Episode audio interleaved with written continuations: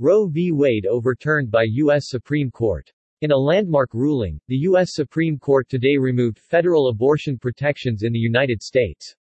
In their decision to strike down Roe v. Wade, a 1973 court verdict protecting women's right to an abortion on federal level, the U.S. Supreme Court justices handed all the responsibility for legalizing or banning the abortion to individual states.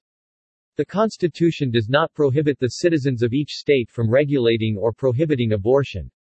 Roe and Casey arrogated that authority. We now overrule those decisions and return that authority to the people and their elected representatives, Justice Samuel Alito wrote in the opinion. Conservative Justices Clarence Thomas, Neil Gorsuch, Brett Kavanaugh, and Amy Coney Barrett sided with Alito in the court's majority opinion.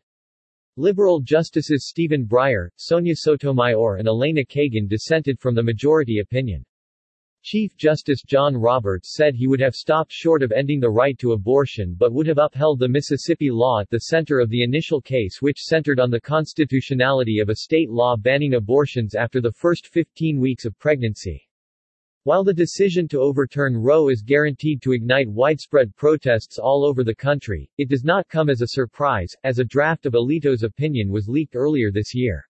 Several states have had their own abortion protections on standby in anticipation to Roe being struck down, while others have taken the pending decision as a green light to move forward on abortion bans. The removal of federal protection leaves slightly fewer than half of U.S. states with laws restricting abortions.